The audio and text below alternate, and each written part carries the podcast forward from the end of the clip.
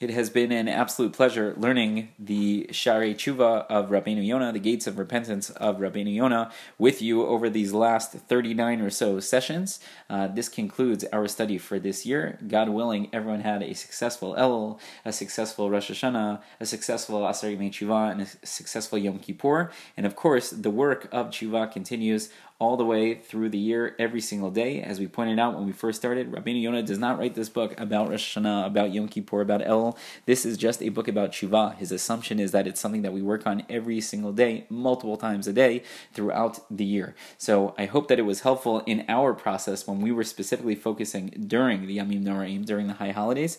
But the Avodah, that service continues throughout the year. Our study will conclude for now, but God willing, we'll pick up again next Rosh Chodesh Elul. Thank you very much for learning with me.